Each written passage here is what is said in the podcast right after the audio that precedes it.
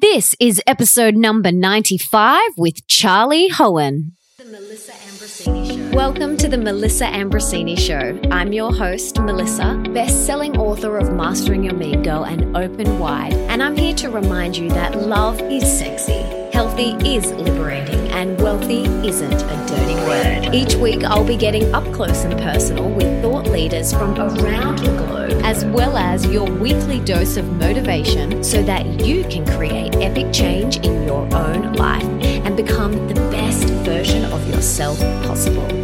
Are you ready, beautiful? Charlie Hoehn is the author of Play It Away, a workaholic's cure for anxiety, and he's also the author of Play for a Living. He is the head of video for book in a box and previously the director of special projects for Tim Ferriss. How cool is that? And Charlie has also spoken at the Pentagon TEDx and universities around the world. And in today's episode, we chat about his journey from experiencing anxiety, panic attacks, depression, and burnout to where he is today. We also chat about the four common nutrient deficiencies that amplify anxiety, his unusual and hilarious technique for stopping panic attacks, the free tip to alleviate anxiety, his step by step plan for healing anxiety without drugs, how to turn your stress and worry into background noise, how to play and experience joy without the guilt, what play is to him, plus so much more. And for everything that we mention in today's episode, you can check out in the show notes, and that is over at melissaambrosini.com forward slash 95. And before we dive into today's episode, I want to read the review of the week, and that comes from Steph Powell, and she says, OMG, amazing. I just finished listening to some pretty mind blowing podcasts that speak to my soul right about now. Have been loving these on my morning walks and in the car. Melissa, thank you for bringing us such beautiful, amazing content. Keep doing what you're doing, GF. Girlfriend, yes, I will. Don't you worry about that. Thank you so much, Steph, for that beautiful five star review. I am so grateful. And if you want to be the review of the week next week, head over to iTunes and leave me a five star review. And now let's bring on this super inspiring, this amazing human being. Charlie Hoehn.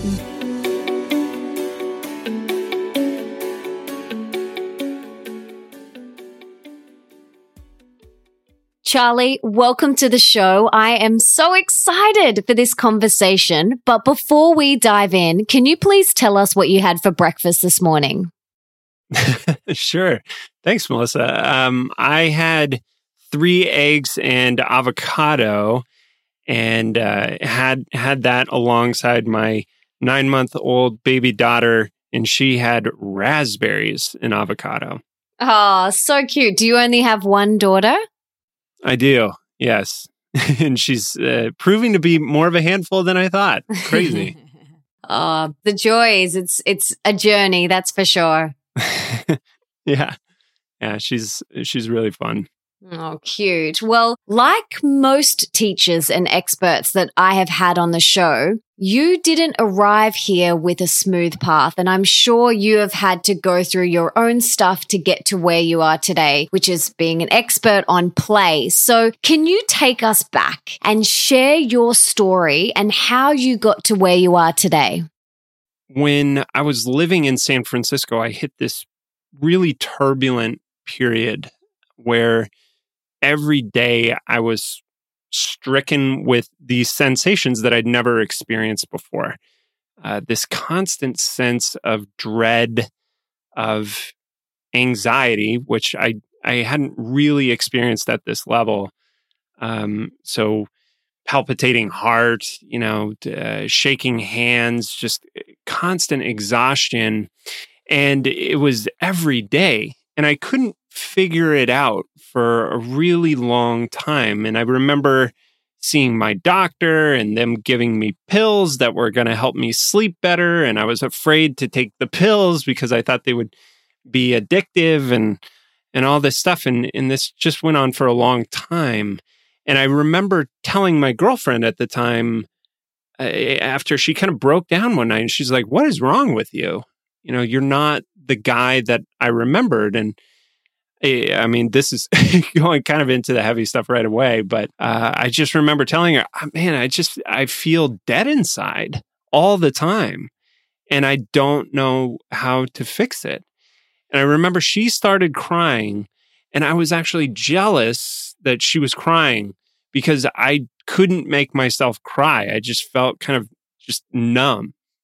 And this wasn't how I thought life should be because I was and I, I had been in these great positions, these great jobs. And I was in my mid 20s and I'd had a chance to work with uh, my heroes, my icons. I'd, I'd, worked with guys like Tim Ferriss for years. I got to work with uh, Ramit Sethi, Tucker Max, and I got to advise these kind of big best-selling authors. And then I worked at a successful app startup that did really well, and so I just didn't really understand how I'd gotten myself to this point but a number of things had happened in retrospect. You know, I I'd taken sleeping or anti-sleeping pills, basically a pill called modafinil, uh, which modafinil was designed for military fighter pilots to keep them awake for multi-day missions. I'd taken it for four days in a row and only slept for six hours in uh, when I was working I'd taken those pills secretly while working on an event that Tim Ferriss was hosting, and uh, I was I was put in charge of the event, and it was really exciting. All these people from all over the world were coming to join, and um, it was it was a conference about how to market your book and how to how to launch a book. And the conference went really well, but after that conference, I hit a wall and that was when I was struck with that with that period of anxiety and burnout, really. And I had, you know, a family member passed away shortly after. A close friend attempted suicide, and uh, a big project. Uh, the deadline got pushed back six months. It was all these uh, sort of changes and just being having physically taxed myself secretly to the point of you know hurting my my own body and mind uh, that I I struggled with recovering from this for enough time that I had to quit working with Tim. I took a few months off and joined the app startup and then I had to quit that shortly after and I spent the next year struggling with debilitating anxiety where I was just kind of holed up in my apartment and uh, struggling with these symptoms of panic attacks, and and no one really knew. No one really understood because I was able to put on a pretty good mask. Even my close friends were like, eh, maybe something's up with him, but they didn't really understand. So to I to make a, a long story a little bit longer. The the breakthrough moment I had was when I read a book called Play by Stuart Brown. And it was the only thing that I hadn't really tried. You know, I'd I'd done meditation, yoga, every supplement you can list, therapy, flotation tanks, Uh, psychedelic drugs, you you name it, I did it. And the only thing that made an impact was play. And when I incorporated that back into my life, and I'll talk about that later, but when I started to incorporate it into my life, that was the first thing that worked. And less than a month later, I had no symptoms of anxiety. I was just sort of back to my old self. And I've been that way since. And it's been five years. Wow. And you're off all of the antidepressants and anxiety and all of those pills now? Yeah. Wow. I'm really excited to dive deep into this because in the past, I've dealt with anxiety and panic attacks and depression as well. And it really took hold of my life for many years. And it's, it's something that not many people talk about. And my hope for today's conversation is that we can shine a little light on this topic and help people see that there is light And because a lot of people are suffering silently. My wish is that no one suffers alone. Well, no one suffers in general, but let alone suffering alone is just, you know, it really pulls on my heartstrings. So, mm-hmm. you know, if you are dealing with anxiety or panic attacks or depression, like I just want everyone listening to know that you're not alone. You're not alone. And it's not something to be ashamed of or there's nothing wrong with you. You know, so many people deal with these things to varying degrees. And we're going to dive into your secret weapon later, which is play, which I'm so excited to chat about. But before we go there, you talk a lot about the three common nutrient deficiencies that amplify anxiety. So what are they? Yeah. So uh, before I, I kind of say what those three nutrients are that tend to be associated with anxiety or uh, a lack of those nutrients, I'll just say that um, nutrients, it's an easy thing to go after. And if you're only focused on nutrition, you know, every every uh, if if nutrition is your only hammer right your only tool everything looks like a nail and so you want to solve everything with nutrition which is a great place to start uh, but often it's a holistic issue there are other factors of your life so this is one piece of the puzzle is what i'll say Oh, absolutely. We've got to look at every area. Th- yeah, this is just one piece. You know, you've got to make sure you're meditating and, and you're adding in the play, which we'll talk about soon. But this is just one piece of the pie. Absolutely. Right.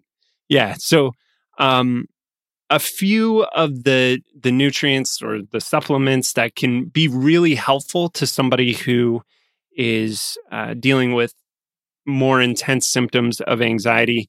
Uh, vitamin B12 uh, makes a big impact. Omega 3s also help quite a lot.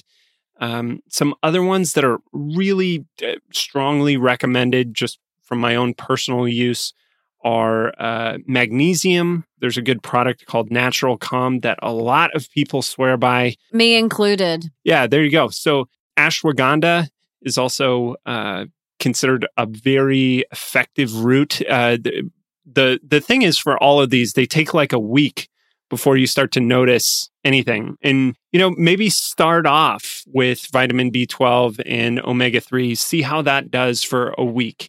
For me, it made a pretty big impact. It was pretty clear. Um, and by the way, side note, I'm not a healthcare professional. I'm not a doctor. I'm just a dude who went through these things and had to do a lot of research on my own. Um, but it's they're they're worth testing out, and it's a relatively cheap easy way to start making little improvements to your state of mind. Absolutely. Yeah, those supplements are really powerful and I highly recommend and I say this on my show all of the time. Don't just go out and start buying something and start taking it like see an amazing holistic functional medicine practitioner get the data get the results so that you know what you're working with i work with um, dr stephen cabral who's been on this show and he's amazing. He's a board certified naturopathic doctor. He includes kind of naturopathy, herbalism. He's also a doctor and he includes Ayurvedic medicine as well. So he's very holistic, which is awesome. And when I got my test results back from him, I had such high cortisol levels which was causing this ang- this anxiety and panic attacks. And so a lot of the things that he has put me on are, you know, bees, omegas, the natural calm, the ashwagandha, all of these things. But I really, I don't want anyone to just go out and start taking these things without uh, guidance and advice. Like, please, you know, see someone like Stephen and get the tests and get the data and, and make sure you're being guided by someone who really knows what they're talking about and what they're doing. Cause I have been there before and I've just gone out and I've just bought things over the counter and started taking them and ended up doing myself a lot more harm than good. So I highly recommend if you are feeling anxious and panicky and depressed, go and get the results. Like do the test so that you know what's going on. Cause I had no idea that my cortisol was through the roof. Yeah. Oh, for sure. I mean, it's it's stress. It's constant stress. It's con- it, it, a lot of people who are dealing with anxiety are in constant fight or flight mode. They kind of view the world through this lens of they're about to be attacked or they went through something pretty traumatic that they don't want to face head on. And so I'm actually curious, Melissa, you mentioned that you, you know, struggled with anxiety for a bit. What is your backstory in that regard? Well, I remember it was about year 11. So, however old you are then, like 16, I think. I think that is when I had my first panic attack. And I remember I was working on a big English assignment. And this was when we had floppy disks. Do you remember what they are? yeah. I mean, just the mention of floppy disks is enough to give somebody a panic attack. Yeah. Remember those things. And there might be a lot of people listening that don't know what floppy disks are. If you don't know what a floppy disk is, Google it. So I remember I had just finished this massive English assignment and it was all saved on my floppy disk and it went corrupt. I lost the entire assignment. And I literally remember sitting there, and this was like a final piece for my final exam. And I remember sitting there and like my whole body got hot and tingly and uh, my heart started racing and I was getting really short of breath. And I just started like crying and uncontrollably. Like my parents came in and they were like, what is wrong? And I just could not stop. And I was so anxious and so, and it didn't it didn't stop. Like I, I couldn't stop it. And even then throughout the night, I'd wake up having anxiety attacks in night over my study. And that was kind of like the first one I, that I remember. And then during year 11 and 12, it got so bad that I was on sleeping pills. And then that caused me to become a little bit depressed. And so then I was on antidepressants for a little while. And it was just this downward perpetual cycle. And it wasn't until I did what you said before is like, I, I started meditating and doing yoga and fixing up my nutrition and getting happy and healthy again and incorporating play into my life that I finally experienced this thing called inner peace and contentment. And I'd never felt that before. I'm going to guess you're you're an achiever, right? You're a type A person. I am a type A Aries overachiever pitta body type that is very go, go, go and driven. And, you know, that that's sometimes to my detriment. Right. Yeah. Yeah, absolutely. And I mean, first of all, I want to say I totally relate to the story that you just told of losing the file due to a corrupt disk. I mean, I I remember talking to a friend not more than two weeks ago about isn't it amazing how Google Drive just saves your stuff? You never have to click file save and you just know that it's okay in the cloud. Like, I distinctly remember having almost an exact same scenario my senior year where I was writing a, a, a term paper and the computer crashed not once during this 10 page paper, but twice. And I had to rewrite this 10 page paper three times, basically in one night. And the second time it crashed, I just burst into tears. I, it was, it was so late. I was just so exhausted. Uh, technology's come a long way. Uh, but it, it, for the achievers, like it also means we can work, work, work. And so, um, it's, achievers, especially like we have um, it's our greatest strength and can be our our downfall as well. So balancing it out, especially with play, the the basically the opposite of not not work, but the opposite of I guess depression or anxiety is is really helpful. Mm. You have an unusual technique for stopping panic attacks. Can you share that with us? Yeah, I mean, this is what I used to do back in the day when nothing else worked. And like, I was like, I don't want to call. I never called uh, the paramedics or anything, but there was one time where I was like, I have to be sure that this is not like something more serious. And so I went to the hospital. And of course, they were like, you're totally fine. Um, and this is the frustrating thing about panic attacks, right? For anybody who's had them, they're really frightening. Like, for, I mean, I'm sure plenty of people listening have faced difficult challenges in their life where they had to be courageous and brave. But when your own mind starts deceiving you into thinking that you might be having a heart attack or going crazy or dying, and it's very real, and you take those thoughts very seriously, uh, it's it's frightening, especially because of how powerful our minds are. Right? We've all heard of the placebo and the nocebo effect. You know the nocebo, Melissa?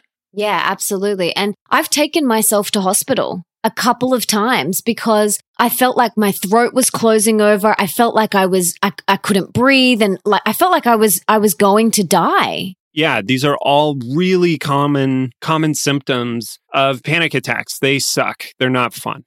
So one of the things that I started experimenting with after just just out of sheer desperation almost uh, after experiencing a couple panic attacks was uh, and once I, I you know learned about being more playful and incorporating that in I would start to verbalize all the thoughts that I would have and I would do them in ridiculous voices. And uh, whether whether it was uh, Arnold Schwarzenegger or just like the the Muppets Swedish Chef or or Jim Carrey's Ace Ventura, whatever.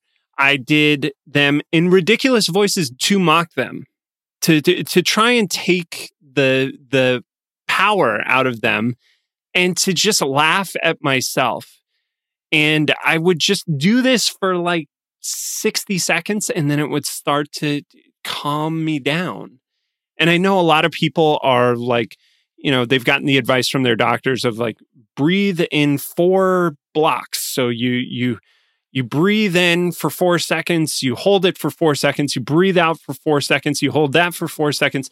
And other other people are told like, "Oh, the tapping solution, you know, you tap your your fingers in in certain areas and that reduces your anxiety." I've tried these things, it just didn't resonate with me. Even if you know what's going on, in your head and you're like, if I just follow these rules, the panic attack will diminish. For me, what worked was that silly exercise plus just drinking water to kind of regulate my breathing, like slowly drinking a large glass of water. And those two things alone did did a lot of good. Mm, that's such great advice. And and two things that don't cost you any money. You know, drink, drinking water and making silly voices at your inner critic's thoughts. Two things that we can all do today. You know, it doesn't, you don't have to go out and get the drugs. You know, this is something that we can try today. So I love that. You also have a step by step plan for healing anxiety without the drugs. Can you share that with us? The first step of the process I really strongly feel is removing your anchors. And so these are the things that are continually pulling you down into a state of anxiety or up, depending on how you think of it. I mean, anxious people certainly have, can have a lot of energy. Um, so whatever's putting you in that state, you have to make an assessment. What are the triggers here? For me, some of the triggers ended up being there there were uh, a number of stimulants I was taking. Like it, it, had become the norm because I lived in San Francisco, in, which is the city of overachievers and hustlers and grinders. So I should definitely not move there ever. Well, it, it's a great four day city. As is New York, uh, but I don't necessarily recommend living there. So, um, though a lot of people disagree, obviously, but uh, for me, it was just too much. And the culture of the entrepreneur out there is really strong. And so when I was taking modafinil or drinking four to five cups of coffee a day, that sort of became the norm. And coffee, caffeine, really, not just coffee, uh, it blocks the receptors in your body that tell you it's time to be tired it's not injecting a ton of energy into you. It's just shutting off those receptors so that you stay energetic. And if you're continually doing that day after day, you're depriving yourself of being, of resting. And so you, you get into this fidgety, overstimulated state. And um, so it, cutting out the coffee for me was a big one. I was, uh, you know, weed had was like pseudo legal out there, so I was smoking occasionally on the weekends and stuff, and uh, also drinking with other people who had just as crazy and chaotic of schedules as me. I mean, my my friend worked for a tech company and he was so into it that he would literally get home at one to two o'clock in the morning and wake up at 5.30 in the morning and he i mean it was it was crazy for a while. And no one was like you know putting a gun to our head to work this hard. It was a choice. We chose to work this hard and it was a cultural thing. So like peeling back and assess, uh, assessing honestly your behaviors of what could be causing anxiety is the first step.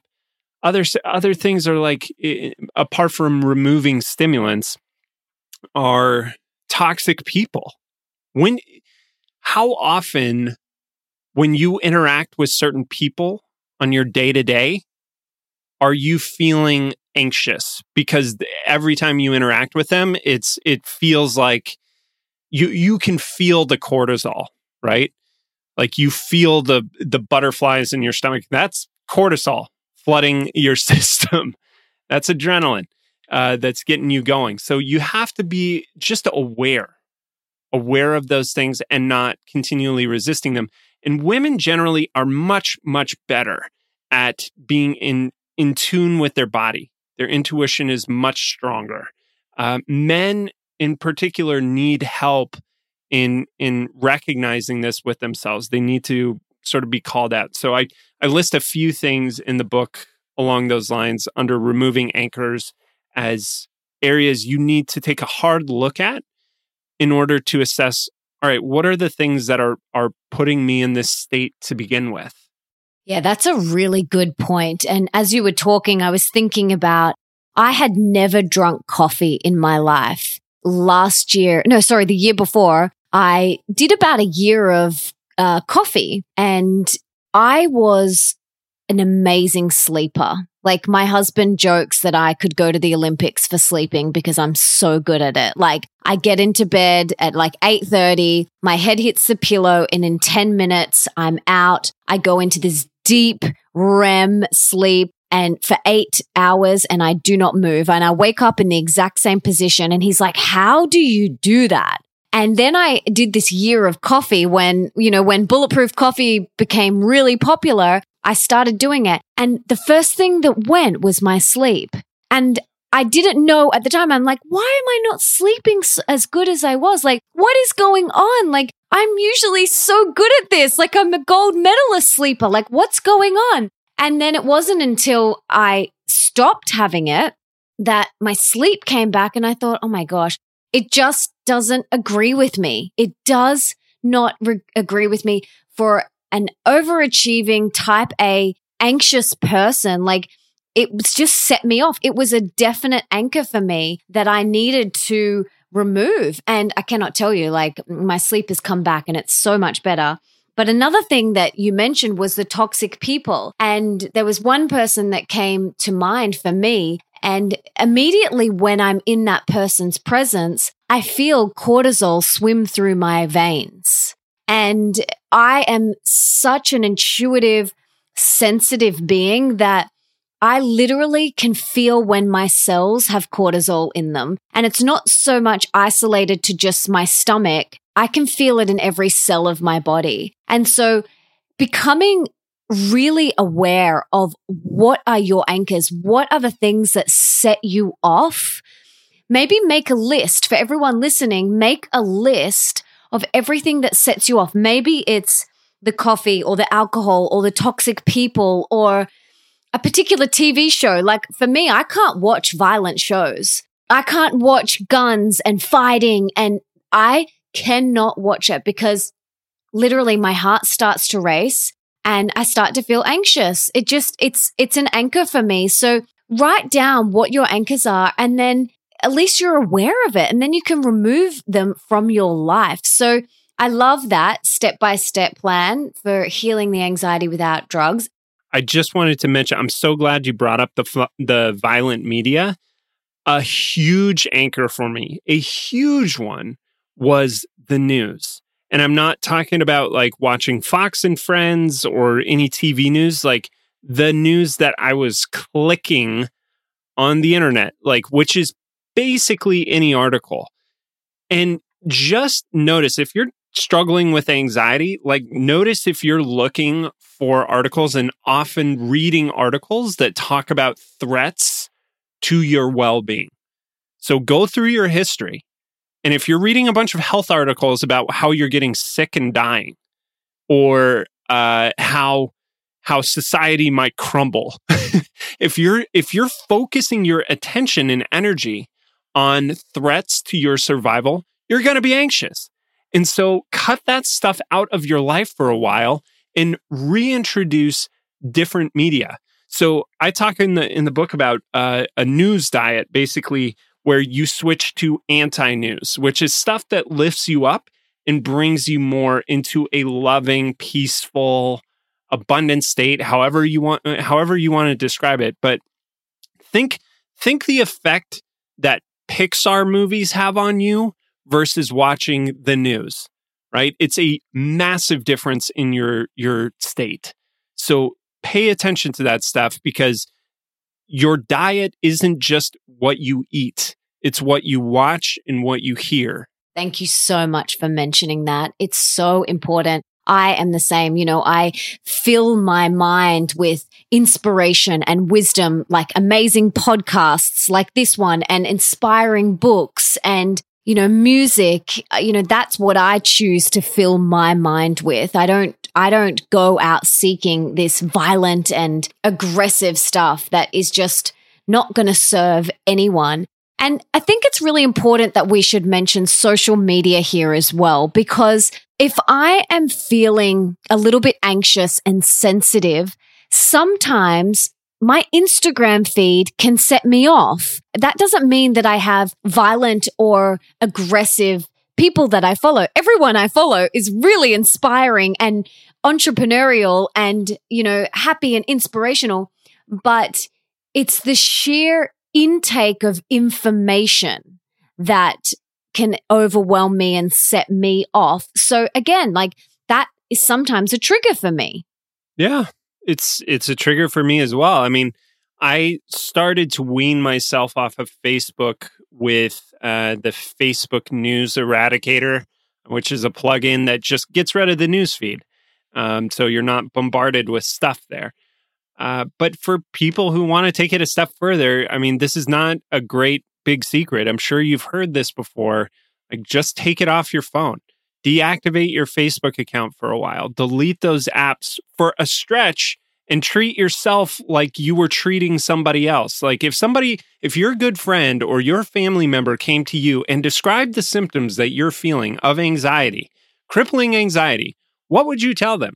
You would probably tell them, hey, if your trigger is Facebook and Instagram and Twitter or whatever, get rid of it for a while. Just try it for a week. Treat yourself like you're somebody else because it's hard if uh, we we come up with all these different excuses and narratives for ourselves and when we're treating ourselves, right? We treat our dogs better than we treat ourselves. So treat yourself the way that you would treat somebody else and get rid of that stuff for a while.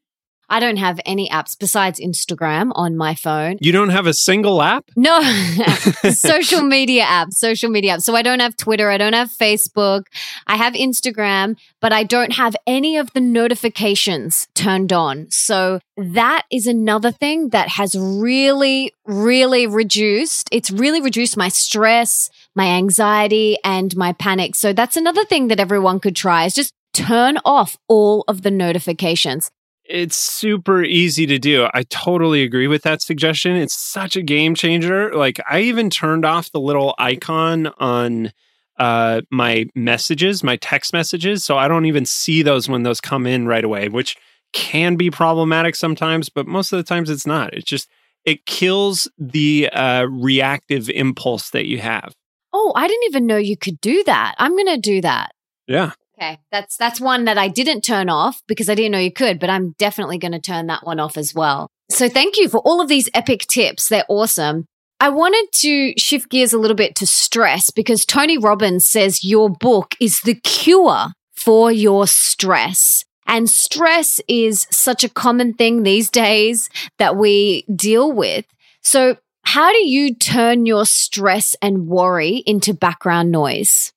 Yeah. So Tony, it was pretty cool. I've never met Tony. He tweeted an article that I wrote, which is a direct excerpt from the book. The section that he talked about basically was what I wrote uh, initially, which which led to the book. So, a bit of backstory. I decided to share my story in 2013 on my blog. So I wrote this thing up. I put it up uh, called "How I Cured My Anxiety." And didn't really think much of it eh, of apart from like hopefully this helps some of my readers. And it's still to this day i think the most popular actually it's the second most popular thing i've written. It's been the number one search result on google uh, all around the world if you look for anxiety cure or cure anxiety. So i get a lot of people coming to me uh, wanting to figure this out. And the the post all it outlines is the shift in mindset. So you can quite literally, not figuratively, literally turn stress into background noise or even something you enjoy if you view the world as a playground rather than a prison or a battleground, which is what a lot of people struggling with anxiety or, or a proving ground, as my friend Gwen Gordon likes to put it. A proving ground for anxiety, anxious people, achievers, is this sense that you're in this race that you're never quite, you know, keeping up with, that you're never going to win. And so you're constantly trying to prove yourself to get love and acceptance, and you never quite get it, right? And it, for for a lot of people, life becomes a, almost a prison when they're dealing with anxiety because every task feels like indentured servitude. Uh, the the things that you need to do become so difficult and challenging because you feel so miserable. You feel trapped. But having that mindset shift to being more playful rather than being so serious, rather than taking everything so seriously, uh, which I'd never done. You know, when we're kids, we don't take life all that seriously. It's just something to to play with.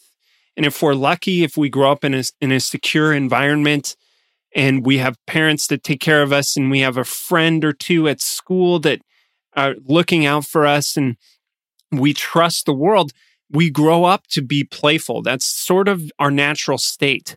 You know, human beings then we're called Homo sapiens, which means man the wise. But there's some sociologists that think we should be called Homo ludens, which means man the player. We're one of the most playful species on the planet. We play 24 7 if nature really runs its course. But with how modern society is structured, it makes it very difficult to go through life 100% playful all the time. You know, we got bills to pay, we're we're brought up in a in a society that tells us you got to work until the end of your life so that you can enjoy the end of your life and only then can you enjoy the end of your life. And if you're really lucky you'll you'll only get to enjoy it after you're dead right? When you're in heaven. And so everything is is about delayed gratification and keeping up with everyone else by making purchases and you got to snap yourself out of that. Being a human being is not about achievement. It's about being. That's why it's human being. So being playful is, I think, hum- humanity's natural state. And if we if we make that choice collectively and as individuals, the world is a much less anxious, much less depressed place much more communal, much more accepting, inviting, loving, caring. And it really is a choice to see the world as a playground or a prison. And you can choose it at any moment. And for someone like myself and you who are these type A overachievers, I don't know about you, but in the past, I have felt guilty sometimes for playing and not working, even though I know it's my highest work. I know it's my deepest work. It raises my vibration. And I know how important play is to, and how important having fun and living my life is. But how do you do that without the guilt? It's a great question. The answer, I think, lies in one, recognizing that, hey, for some reason, I feel guilt when I allow myself to experience joy in the moment. Why is that there? And maybe doing some journaling around that and, and trying to understand why that's there. Why is that belief there? I mean, for a lot of us, it was it was put there by something.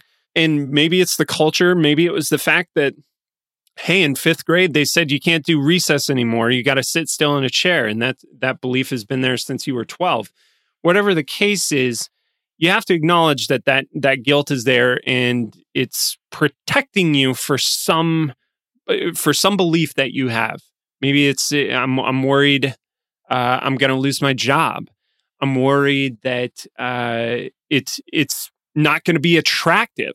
The reality is like you said melissa for one your best work your best work comes from play. I mean i got myself into those dream jobs of mine by starting from a place of play. I was, I was, no one was hiring me when I was applying for all these jobs and I was taking it seriously and I was applying the traditional way. It didn't work. And so I approached people that I admired and I said, Hey, you're doing great work. I want to do great work with you and I have some ideas. Here's here's some things that we could do together. And I just had a good pitch, but I came to them from a place of like, "Hey, I want to be a part of your game we could make it better together. And that worked really well. And my best work personally, I, I do a lot of video uh, editing, production, shooting, all that stuff is very playful, creative, and I do great work when I'm having fun. And so the other belief is that maybe it's not attractive. Maybe it's going to look childish, right? Where we feel guilty because it's like, I don't want to be perceived as childish. For one, on an evolutionary level, the, the in the top three most attractive traits for both sexes, for both men and women, is is the other person playful? Is this potential mate playful? Playful is a sign of mental health. It is a deep signal that can't really be faked we can detect very quickly if somebody's actually playful, if they're if they're lighthearted, if they have a good sense of humor, if eh, you know, if they're fun. We can detect that. And that's extremely attractive because it is an evolutionary signal that not only are they mentally healthy, they're safe to be around children. They're safe to be or eh, to to help raise kids. So both sexes find that very attractive and again, our best work truly comes from play. And that's what led me down the path of uh, making the follow up book to Play It Away was Play for a Living, where I started to discover while I was making Play It Away that our best workers, uh, the people who've contributed the most to civilization, people like Thomas Edison, Albert Einstein, Steve Jobs, J.K. Rowling, Shigeru Miyamoto, Plato, Mark Twain, you name them, they all viewed either their work or their life through this lens of play, through them playing their own game, making up their own game, and trying to make it bigger and better. And you can go really far in life if you have a strong purpose for your work. You can go pretty far too working under pressure just to pay the bills. But the people who go the furthest, the people who make the biggest dent in the universe and contribute the most to civilization, tend to be the people who are self motivated. They're intrinsically motivated by a sense of fun, that they're playing a game that's really fun and they want to keep it going. That is the strongest motivator for performance is is this play? And it's followed by purpose and then followed by pressure. So all the all the talk, which I hey, I completely agree with Simon Sinek. I love start with why. I love finding your why. I think that's really important. I think it's more important to start with play and to actually tap into what is fun for you. I so agree. And I've, you know, realized this in my own entrepreneurial journey that I did. I, I really have a very similar story to you in the fact that, you know, I was really going for it and, you know, foot on the accelerator. But I realized that it, it burnt me out and that play was such a big part of my life. And, you know, now my goal for this year is like, how much fun can I have? And how kind can I be? They're two of my goals for 2018. How much fun can I have every day? And how kind can I be to myself and to others? I would love to hear though, what is play for you? Like, because it's going to look different for every single person. So what's play for you? I love this question. And I'm going to ask you the same one after I answer. So, uh, for me, and this is this is my favorite exercise from the book. It's really fun, is to sit down with a pen and paper and do your play history. And your play history is all the activities you did growing up for fun when adults were not forcing you to do them. They weren't judging you, so they weren't watching when you were doing them. They weren't grading you and they weren't paying you money to do them. They were the things that you were drawn to because that's who you are, right? You said you're an Aries achiever, so you're going to have different ones slightly from me as uh, as a, a male Gemini achiever. Uh, my games, when I went through my play history, I had a history of playing catch a lot growing up. Playing catch with my dad. I played baseball for 12 years. I really loved the game. I played home run derby a lot in my backyard with friends. Um, I filmed sketches with my friends. I filmed funny movies with them. Um, I, I loved building things with my hands, and I I just loved creating any kind of art, just being creative. That's just who I am. But again, it's it's different for everybody. So if you have to get in touch with old friends of yours, childhood friends, if you're having a tough time remembering, uh, I I mean, one of the things that I used to do was I used to sit in my room all day long and organize baseball cards to be in the perfect order.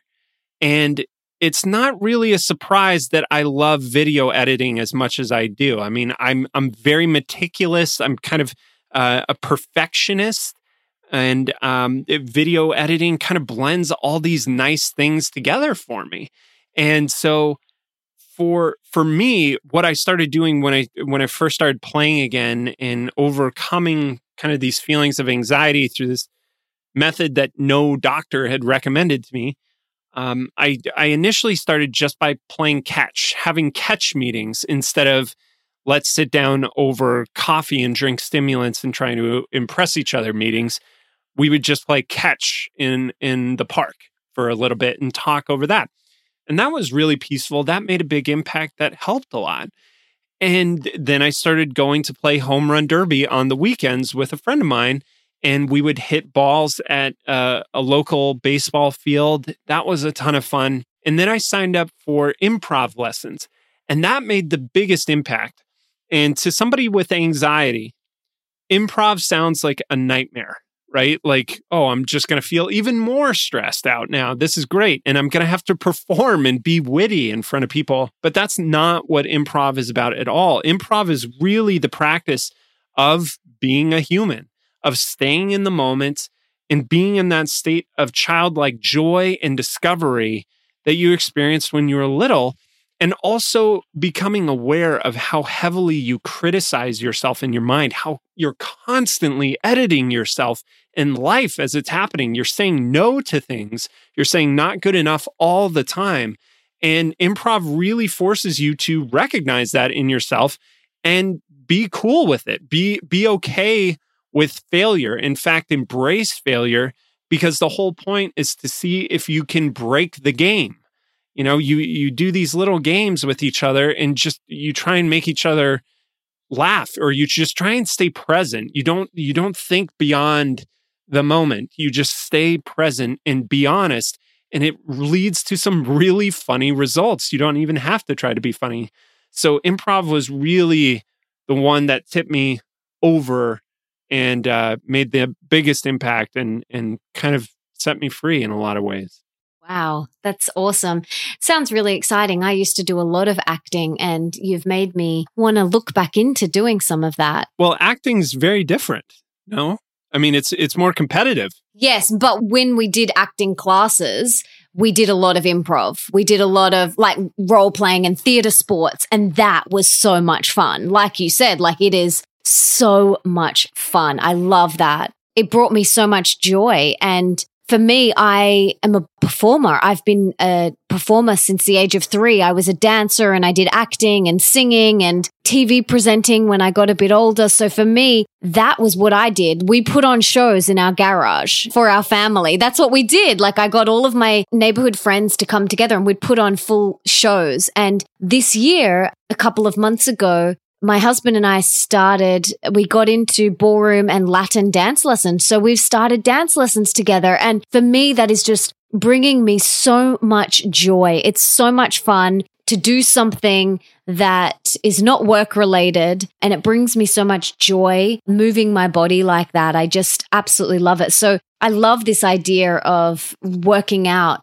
You know, what is play for you and almost like creating a little play menu and sticking it on your fridge and doing at least one thing from that list every single day. I think that's a really powerful thing that we can all start to do.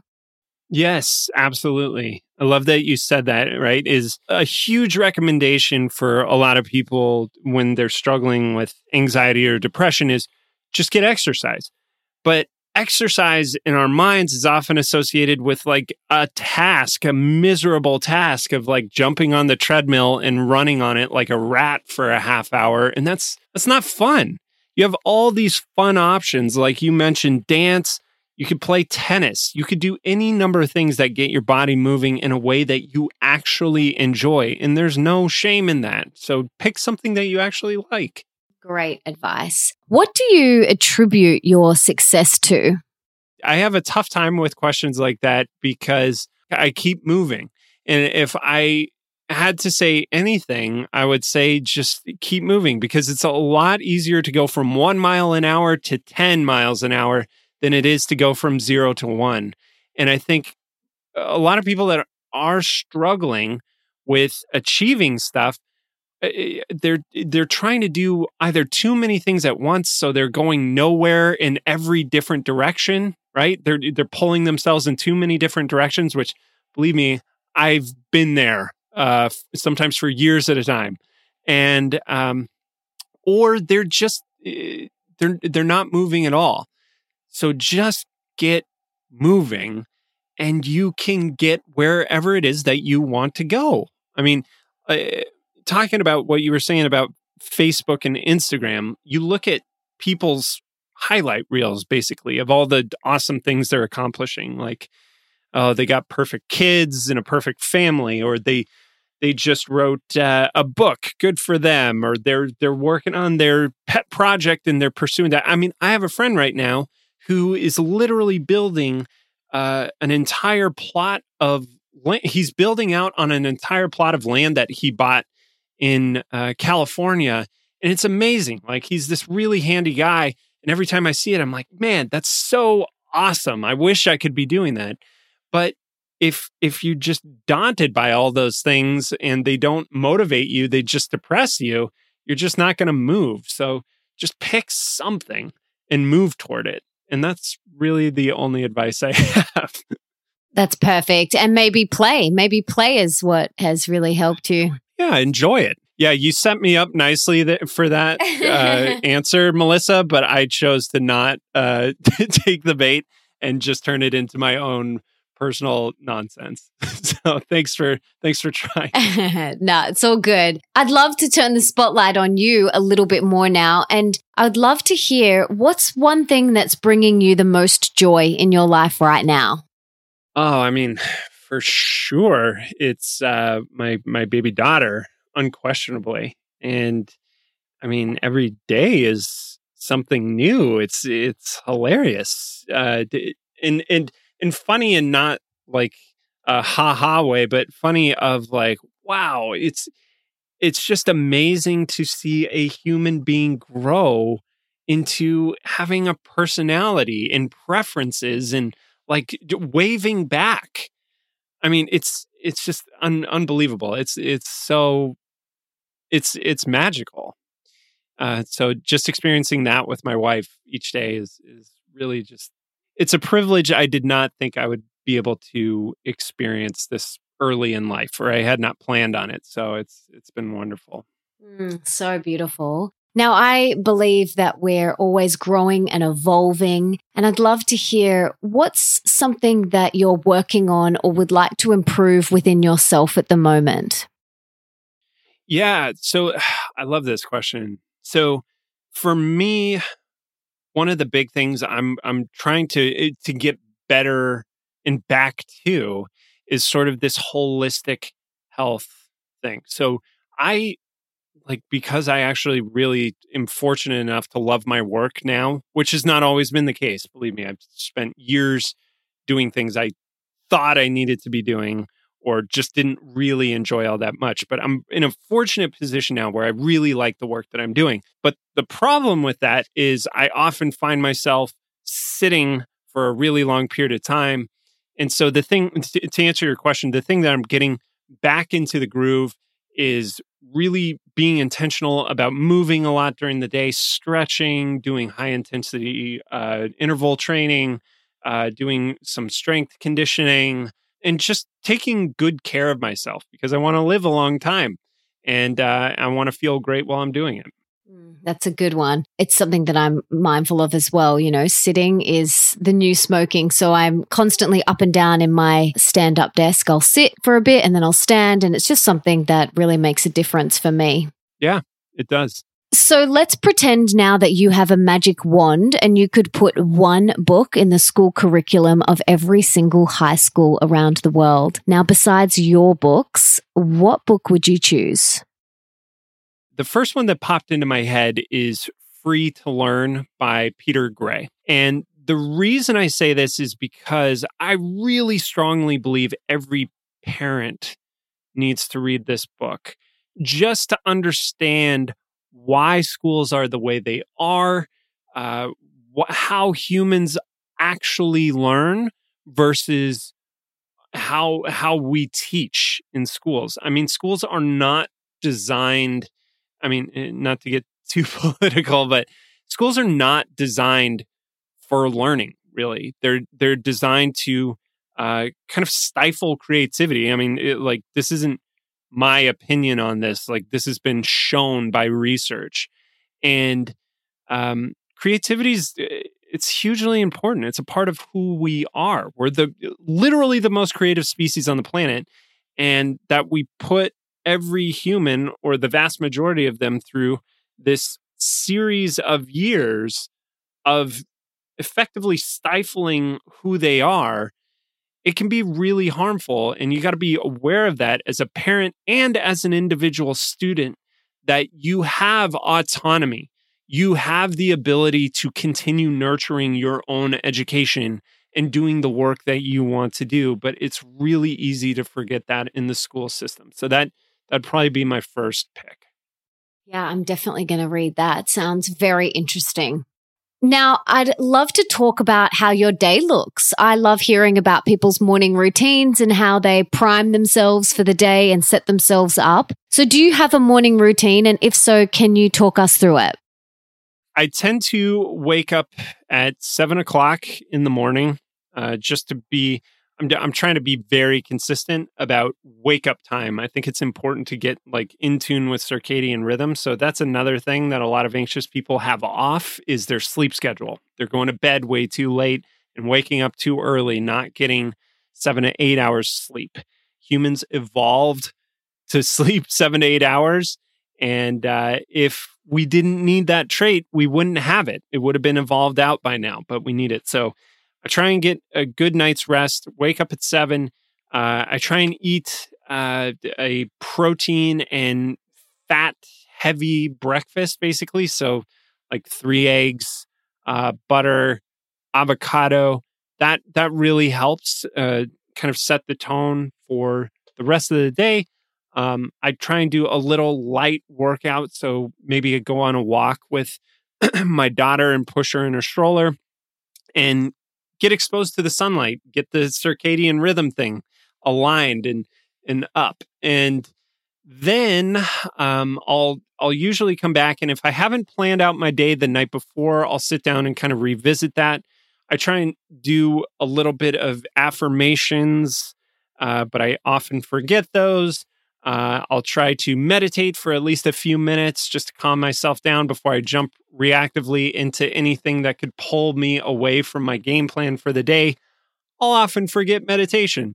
Um, so every day is a little bit different, but that's like that's my ideal routine. And I if I'm lucky if I get 50% of it. So that's that's my routine. Mm, thanks for sharing. At least the intention is there. Hey. right.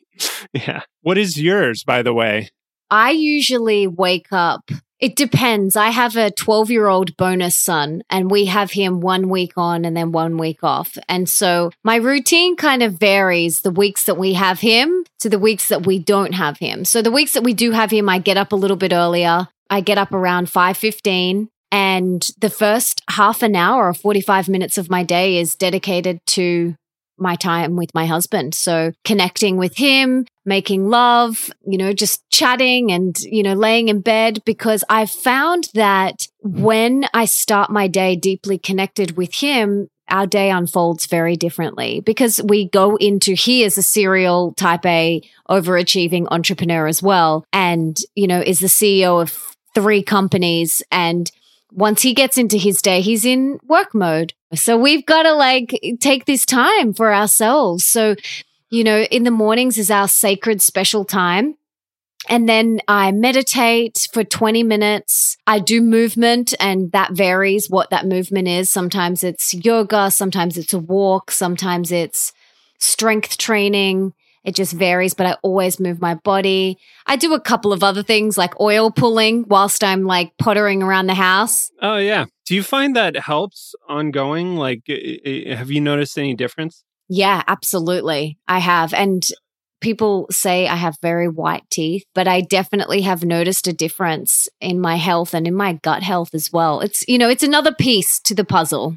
Yeah, yeah. So, um, oil pulling, for those not familiar is swishing coconut oil for like 15 to 20 minutes in your mouth, right? And then spitting it out, of course. Uh, but what, it, what, I forget the theory behind it, but it's an Ayurvedic method for keeping your mouth clean, right? And, and keeping your teeth clean. Yeah, well, we have like trillions of bacteria in our gums and teeth, and it basically pulls all of that bad bacteria out and then you want to spit it in the bin. Don't spit it down the sink because it will clog your drains. So spit it in the bin. And I add a couple of essential oils in there, like clove oil, which is really great for bacteria. And then I do, sometimes I do some dry body brushing if I feel like it. We have a sauna in our house. So I have like, sometimes I'll have an infrared sauna. Sometimes I'll go down to the beach. We live on the beach, so I'll go for a swim in the ocean. And then some days those things don't happen. But for me, movement and meditation are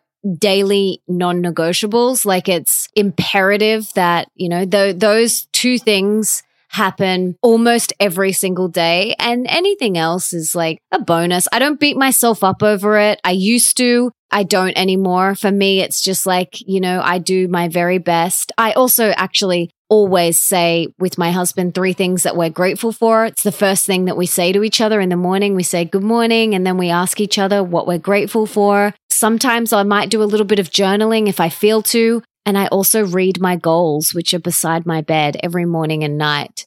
So I know it sounds like a lot, but it's, it's actually just, it's not. It really isn't. I love it. That's great. That's a great routine. I got, I, I tried oil pulling for a while and I enjoyed it. I just was, yeah, I was like, I don't know if this is doing anything, so I might, I might throw that back into the to the routine.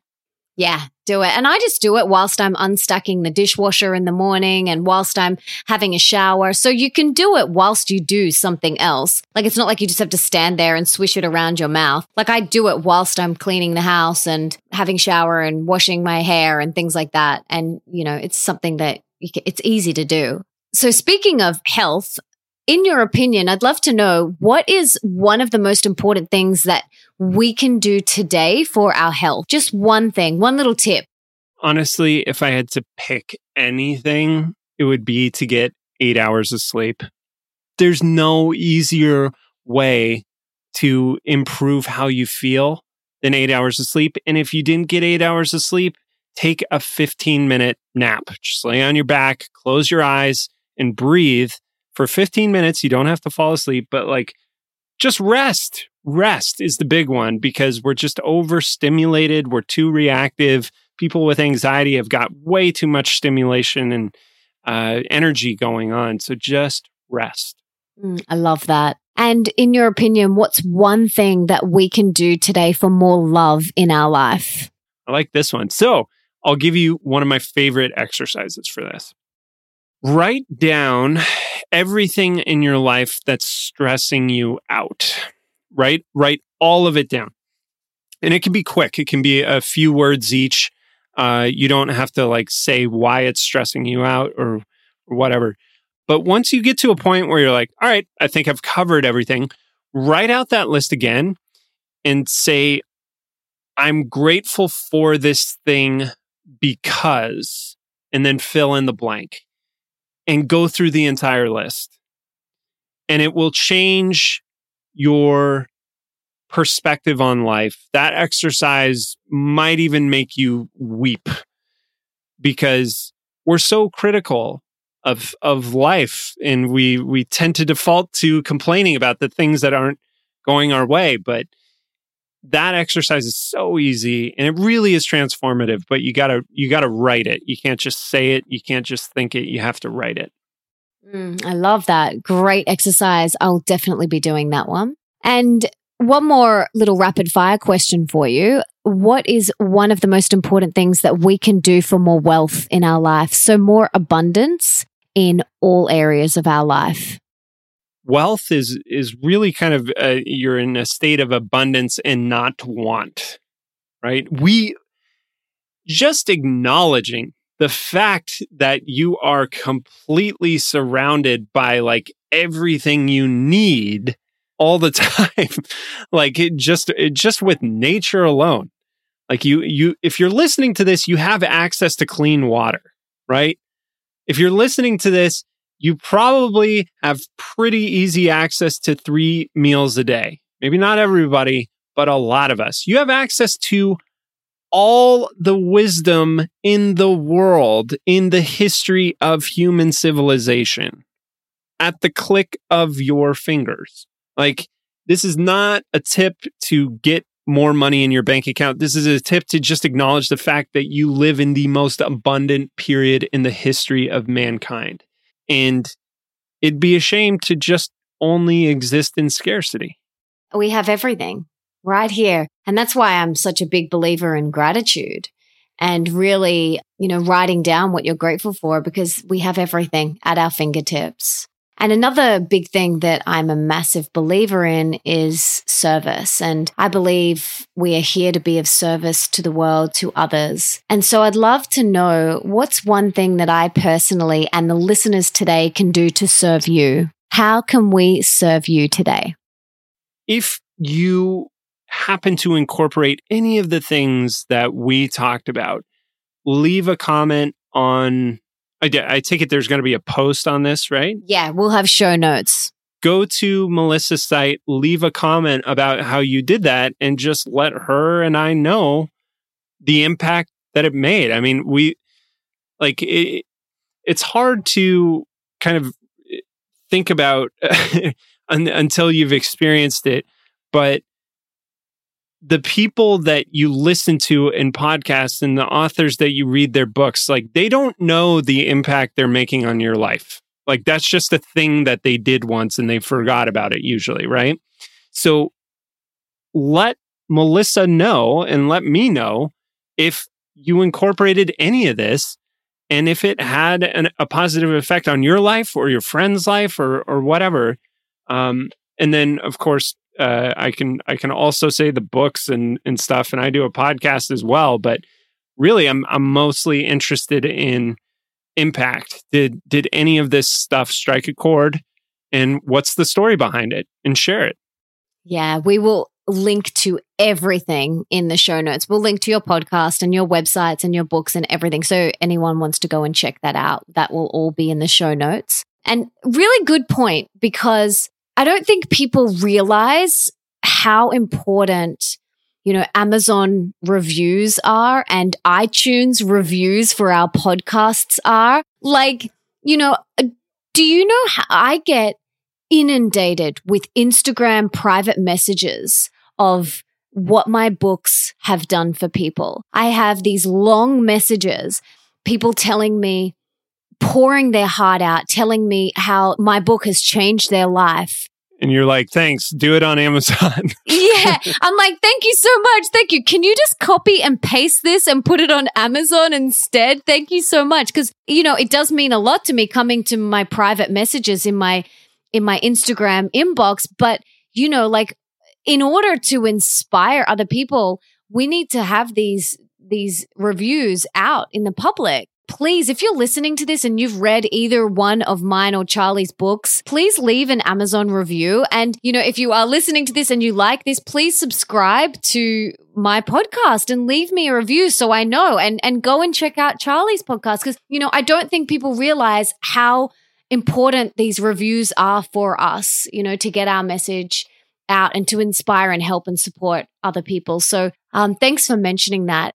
For sure. Yeah. So, uh, Melissa, I want to give you a tip that somebody just gave me. I was looking at your Goodreads page. You have 85 reviews. So, 85 reviews and uh, for mastering your mean girl and 152 on Amazon. You can reach out to all the ones that reviewed your book on Goodreads and just ask them, hey, would you uh, mind posting that on Amazon?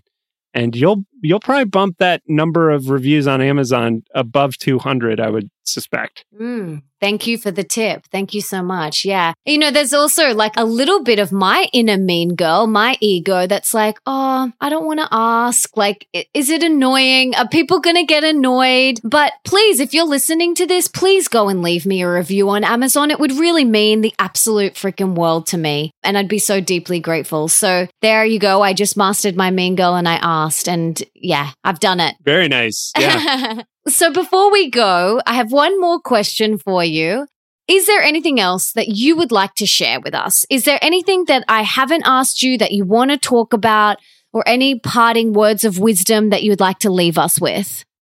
Yeah. So, um, well, first I'll, I'll make a quick addition to the previous question, which is my podcast is not under my name. It's called Author Hour and I interview just authors and get the summary of their books. I, I, get the best parts of their books. So if you don't have time to read, but you loved books, it's a good one to to listen to on the go. Um, and to this question, do I have any parting things? Uh, I want to say that my my book play for a living i want to give away 3 copies to your audience but here is the condition they have to leave a story on uh, this the the post for this episode. They have to leave a comment telling the story of how either the, something they incorporated in this podcast impacted them, or um, no, we'll we'll just leave it at that. Uh, so tell us how you use something in this podcast. Tell the story. Don't just get on and leave a one sentence uh, thing. Like tell tell a real story, and then we'll pick the top three, and uh, we'll we'll figure out how to get the books to you, and we'll go from there. Oh, that is so awesome! Thank you so much, Charlie. That is amazing, and I just want to say thank you so much for writing your books and for giving us your time today. It's been an absolute pleasure to chat with you. You're such a beautiful human being, and I'm so grateful for all of the wisdom and the knowledge and the inspiration that you've shared. And I've just absolutely loved connecting with you. So thank you from the bottom of my heart. Yeah, likewise, Melissa. You are a beautiful human being as well. I really appreciate it. I am definitely going to be upping my play game. I am going to be incorporating more play into my everyday life. So for me, I got a lot out of this episode. And if you did too, please subscribe and leave me a five star review in iTunes or on your podcast app. Because, like Charlie and I mentioned, this means that we can inspire even more people together. And don't forget to tell me on social media, either on Twitter or Instagram or Facebook, who you would like me to have on the show. And for everything that Charlie and I mention in today's episode, you can check out in the show notes, and that is over at melissaambrosini.com forward slash 95. And you can also check out all my other episodes there too. And tell us what you thought of this episode. Tell us your story for your chance to win one of three books from Charlie. And also just a reminder that you can now order my second book, Open Wide, a radically real guide for deep love, rocking relationships, and soulful sex. All you have to do is head to melissaambrosini.com forward slash open wide to get your copy today. And if you want to be the review of the week for next week, make sure you leave me a five star review in iTunes. And before I go, I just wanted to say thank you so much for being here, for wanting to be the best version of yourself, and for showing up today for you. You rock. Now, if there is someone in your life that you can think of that would really benefit from listening to this episode, I know a ton. Please share it with them right now. Take a screenshot, share it on your social media, on your Instagram, on your Instagram stories, email it to them, text it to them. Do whatever you have got to do to get this into their ears. And until next time, don't forget that love is sexy, healthy is liberating, and wealthy isn't a dirty word.